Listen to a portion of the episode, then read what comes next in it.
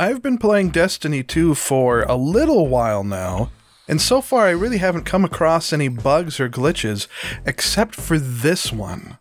I was, well, playing the game and I took out this uh, this enemy creature thing and it just started floating up, floating up into the sky like a joyous balloon filled with love and tacos.